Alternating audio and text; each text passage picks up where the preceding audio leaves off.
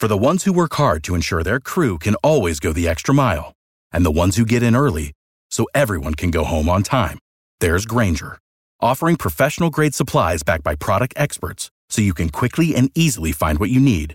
Plus, you can count on access to a committed team ready to go the extra mile for you. Call, clickgrainger.com, or just stop by. Grainger, for the ones who get it done.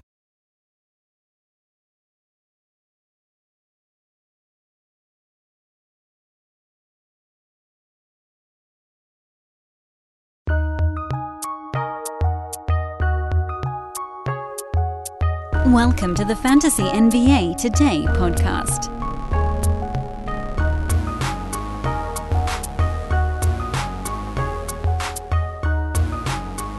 Now we actually have a finals game. I really thought it was yesterday. I really did.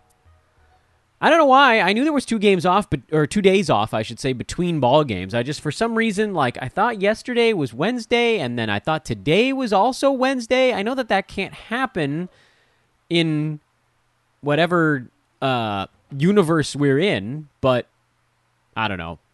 And I I have no excuses because last week was Memorial Day. Last week is when everything was out of whack. This week things should be relatively normal. I think because the kids are off school, I just I got no I got no sense of when it is or where I am and I am I mean, I got to tell you guys, I'm a I'm a total hot mess of a human being this week. When the kids are off school and the routine is off, boy, am I a disaster. I went and then we're going to talk finals and then we've also got Cleveland Cavaliers today. I went to uh I don't know if you guys use Costco for their pharmacy, but you should. It's very affordable compared to a lot of places. And it's like a 25 minute drive from my place. And I went down there and I bought, I got my prescription and I left it in a shopping cart in the parking lot. Some kind soul, might have been a Costco employee, managed to return it. So I ended up going there twice. Oh, God. I spent like an hour and 40 minutes driving to and from Costco yesterday. I, I mean, I'm just a total moron. Although I did entertain the uh, the pharmacy tech behind the counter when I referred to myself as a hot mess who uh, was struggling to be a functional adult human being. So they enjoyed that, and uh, and then I did ultimately get my stuff. But that is a very hard card to have to play when you're supposed to be in a bunch of different places at the same time. As far as the NBA Finals is concerned, the Celtics, as we mentioned very briefly on yesterday's show, favored by three and a half right now over the Warriors, total of two twelve and a half, which you know isn't all that far off from totals wise, at least the last couple of finals games. Um, I believe the previous one was 213 and a half, and I think game one was actually also 213 and a half. Side is is steady. It's been three and a half pretty much since it opened. Totals down about a half point, but basically everything is just hanging in there. And you can understand why. And, and I mentioned this, I think, uh, a couple shows back, actually, actually, when there wasn't a couple shows back, there was no time pressure. And was to sort of point out first of all, Boston had a terrible offensive game in game two 88 points, 18 turnovers. But even when you roll all that together, 37.5% shooting, they did have the 15 three pointers that dropped.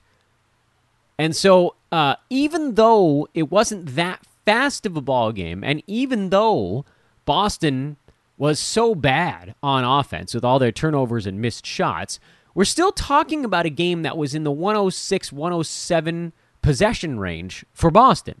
So, yeah, they went way under the mark, obviously, but that puts this thing pretty damn close to the total. And the Warriors, mind you, not all that far off either. They were at about 108 possessions in that ball game, slightly more than Boston because they had fewer turnovers, only 12 on the Warriors side. They made 45% of their shots. 15 of those were three-pointers, and that was enough to get them basically to what their projected number was. About 107, I think it was 109, 105 or something like that was supposed to be the, the projected final score based on the 215 total. And you can interpret this data in a couple different ways. First, you can look at it and say, all right, well, look, if the teams are going to get about 215 possessions, the total's basically right. But what's also worth noting is that the teams, neither one of these clubs was particularly good on offense in that last ball game. And the Warriors who were, I would say, decidedly average offensively in that game, still got to 107. And Boston, who was basically as bad as they could have possibly been, only got to 88. They needed to get to 105, 106 to get that thing to the total. So it looks like it went under by a ton, but it's really a bit more anomalous based on Boston's bad, bad, bad, bad, bad offensive everything. Now the question becomes as you handicap game three, what are the adjustments the Celtics make on offense to try to get the Warriors a little bit off kilter?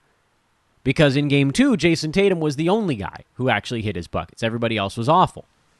Some of the some of those guys will be better in game three, just sort of law of averages kind of stuff. And frankly, in a series that's this heavily built on three pointers, there's going to be a ton of statistical variance that you have to factor in, and it makes it a very complicated series to handicap on a game to game basis.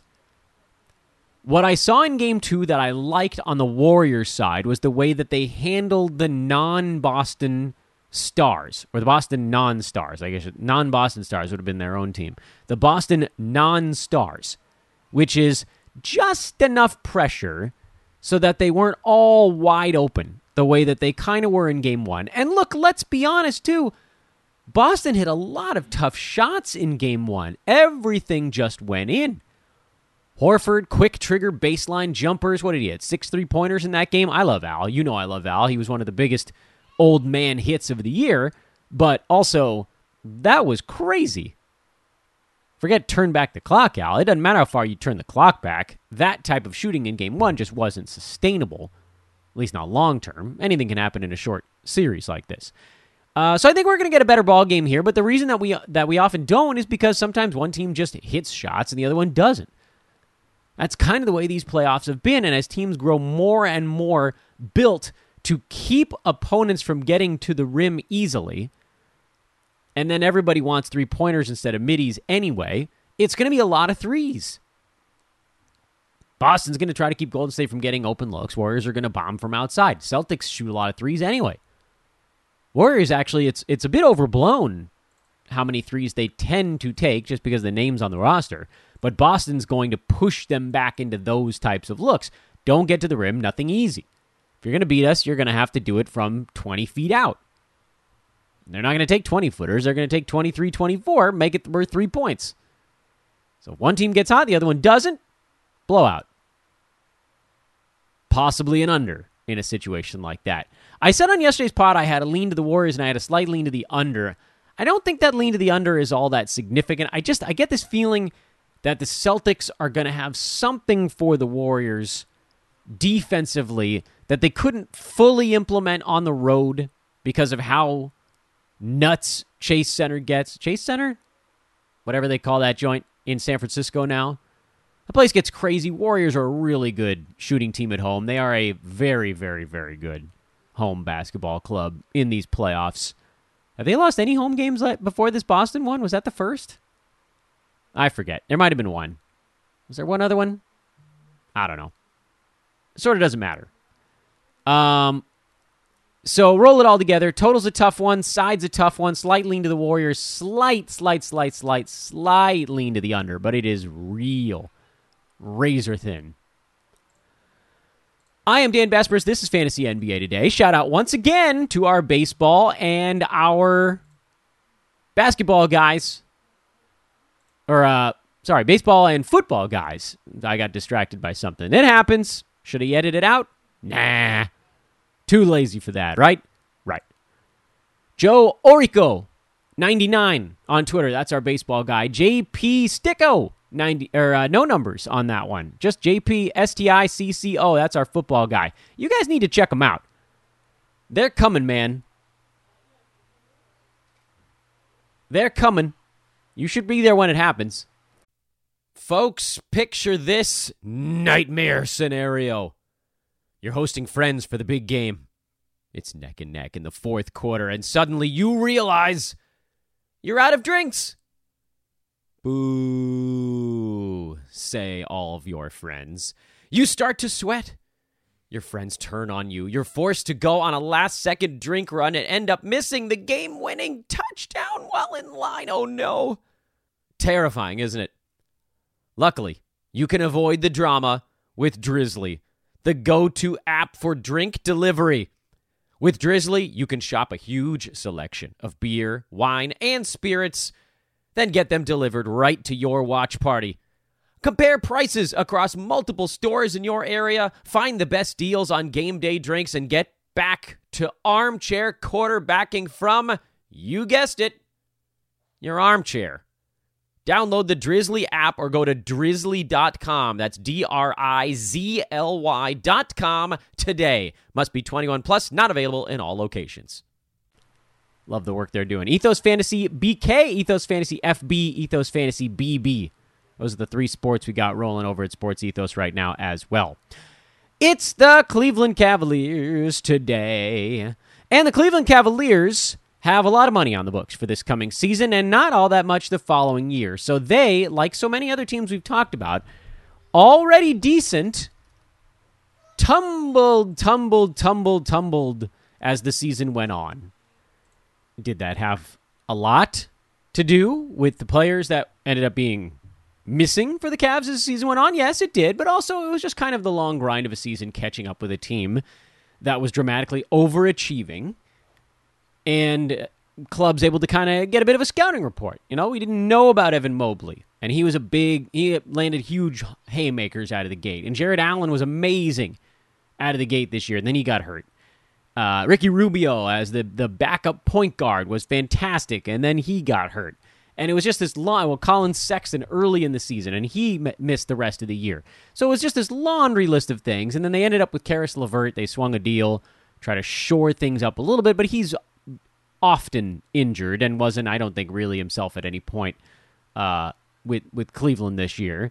And so, know, they fell. And as a result of all that maneuvering, all the gyrations that they made be, with, between injuries and trades, the Cavs have ended up with basically everybody that they had this last year under contract again for another season. And Collin Sexton is a restricted free agent. So he's either getting traded, signed and trade, signed to a longer term deal. He's due for a raise. All that to say, the Cavs are staring right down the barrel of another salary in that 130 some odd million dollar range. They were 136, I think, this last year. So they'll be right back up there again. Kevin Love, final year of his deal, which, by the way, uh, decreasing value, but still a very large contract. He's getting 29 mil. Jarrett Allen signed the big extension. He's got another half a decade. Caris LeVert, last season of his deal, 19 mil. Lauri Markkanen, second year of his deal, 16 and a half. Cedi Osman, seven and a half mil. Evan Mobley's on his rookie deal, but it's a pretty big one because he was an early draft pick. Darius Garland, also a pretty big rookie deal. He'll be a restricted free agent the following year, so they'll probably be looking to ink him. Isaac Okoro was a relatively early draft pick. He's due seven mil next year. So there's a lot of medium and large salaries already locked in for the Cavaliers. All that to say, they've got choices to make. Kevin Love has an expiring deal. Caris LeVert has an expiring deal. These are actually pretty good trade chips on a team where, I don't know, I mean, if you told me to say whether or not it, this team was actually going to build around those guys, I think the answer is probably no on both of them.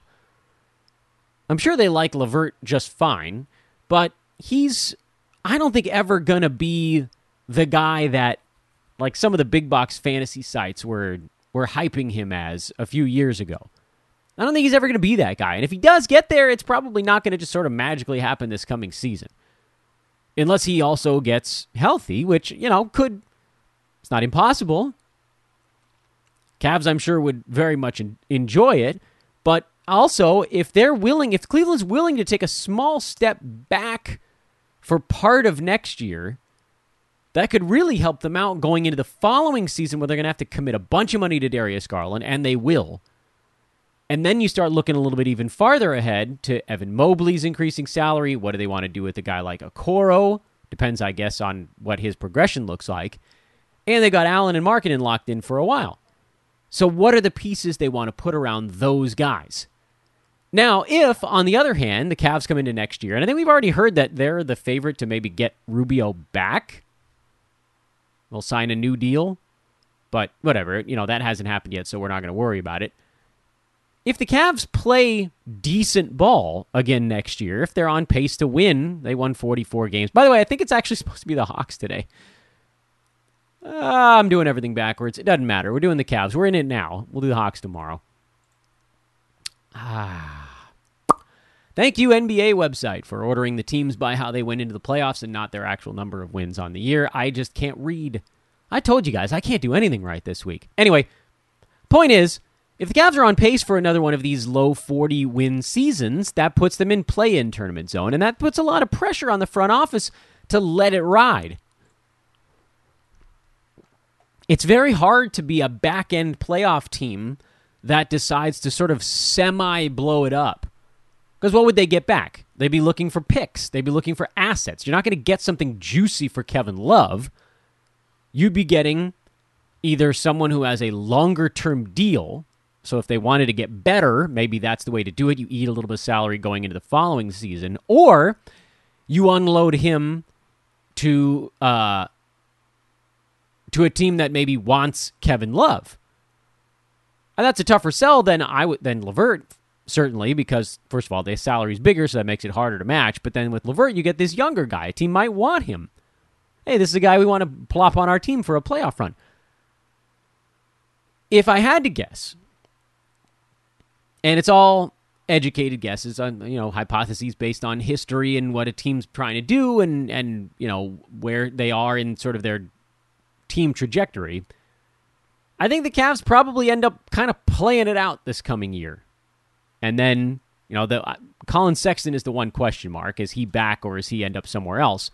Otherwise, Love probably a Cavalier next year. LeVert probably a Cavalier all of next year, and they'll just sort of see how far they can go, with the hope that the following season, again, sort of Sexton independent, they'll still have Markkanen and Allen and Mobley, and they'll ink Garland to his extension, and they'll have some room to wiggle around those guys. They'll have 40, 50 million dollars in salary cap space. They could convince someone, hey, this is a sweet spot. We got a center, we got a power forward, we got a point guard, we got a small forward if we want to roll big. We need you. Excellent wing, whoever you might be. Excellent shooting guard, scoring shooting guard player who becomes free agent in 2023. I haven't gone that far down the road yet, but I think that's a pretty compelling case for them to say, "Hey, this is we're making our push now. We want, we need someone to come in and join this excellent core. Garland, Mobley, Jarrett Allen. That's a pretty damn fun core. Markkanen fits well. Who's the other guy? Who's coming in? So, with that, again, it's a guess, but it's an educated guess as you take a look at the Cavaliers for this coming season, you, I think, can pretty safely say that a lot of stuff is going to be set to repeat. Jarrett Allen, probably going to have a hyper positive field goal percent year, and you just hope to hope to hope that he plays more than 56 out of 82 ball games. He might get underdrafted. You know, he was number 33 on a per game basis. He was awesome when he was healthy this year. He's a top 50 center almost unquestionably and then again, you have to hope for durability.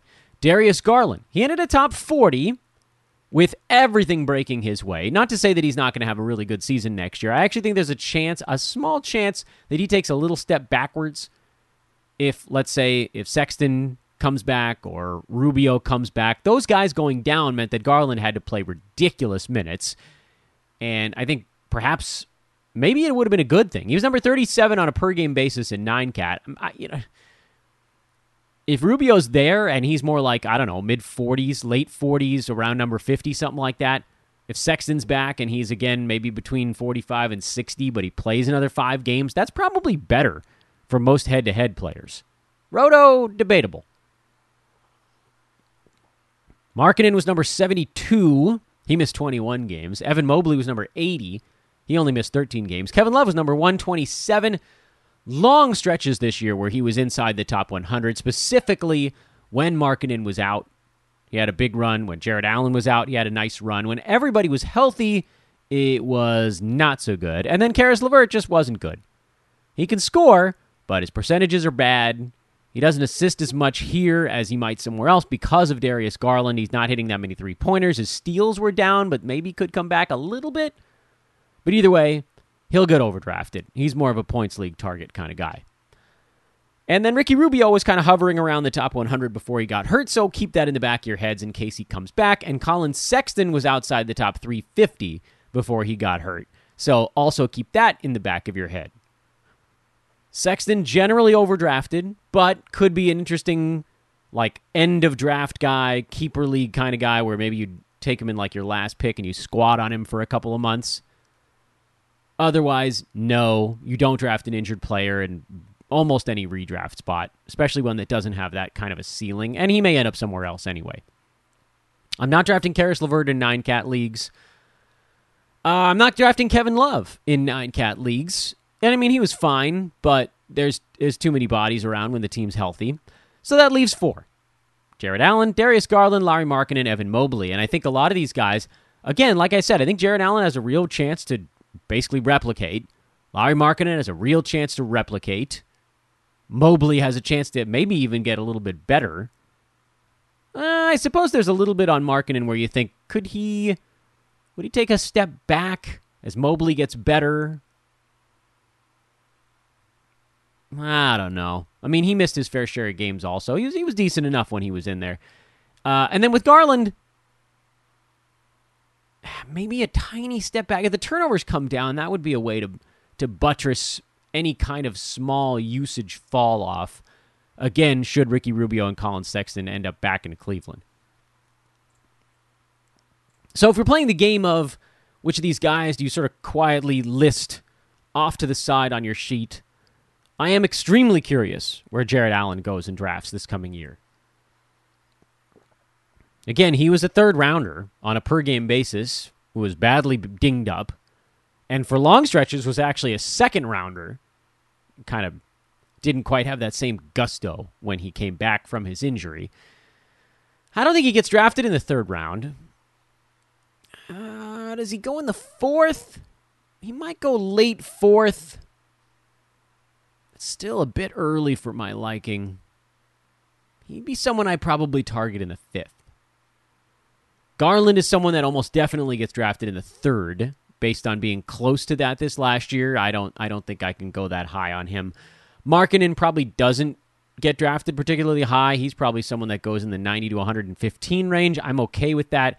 Mobley's going to go real high. People are going to foresee an improvement in free throws and a correction there. And if he adds any kind of three pointer, if he goes from 0.3 to like 0.8 and his free throw goes from 66 to 71, that alone would catapult him from number 80 to more like number 60, 65 range without any really almost any other significant changes to his stuff.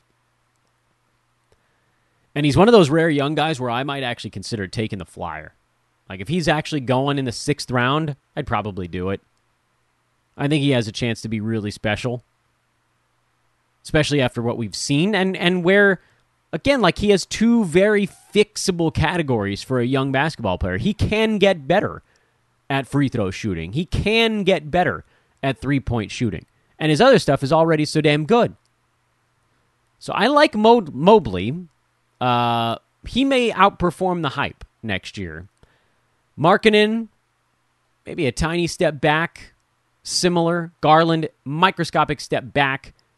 Allen, similar but maybe doesn't get drafted quite as high as he should, and that puts him on the radar. So, uh, despite the fact that I think a lot of the Cavs either stay, either hold, or maybe even take a, a, a very small step backwards, I actually do think there are some targets that remain on this team. That is to say, I think Mobley might not have enough buzz, believe it or not, going into next year. We'll see. Maybe he does. Markkanen is kind of boring, but would make sense as a three point shooting, free throw shooting big man. If you can get him around 100, in almost any format, really. Although he does tend to miss some time, so a little bit less safe on the head to head side. Garland's almost definitely going to get overdrafted. Um, huge year, but again, no one in the backcourt with him this last season. I can't imagine that's the same. I, I don't think that they want him to have to be uh, a one man gang on the guard side. And then again, Jarrett Allen, I think he probably goes a little low, but you also have to believe that he can stay healthy this coming year to make it work. I don't know why I keep doing these things out of order, but tomorrow, the Atlanta Hawks finally, maybe from there I can do this thing right. It goes Hawks and then Nets, uh, and that'll get us to the weekend. And then I can actually look at the numbers and figure out why I'm such a moron here lately. I am Dan Besbris for Fantasy NBA Today. Enjoy the finals. We'll do a little recap on tomorrow's show before we get into Atlanta. Hawks are a weird one, man. Hawks are a weird one. They've been a pain in the neck, and that's probably not changing anytime soon. Without a big splash, at least. Will there be one? Mm. So long, everybody.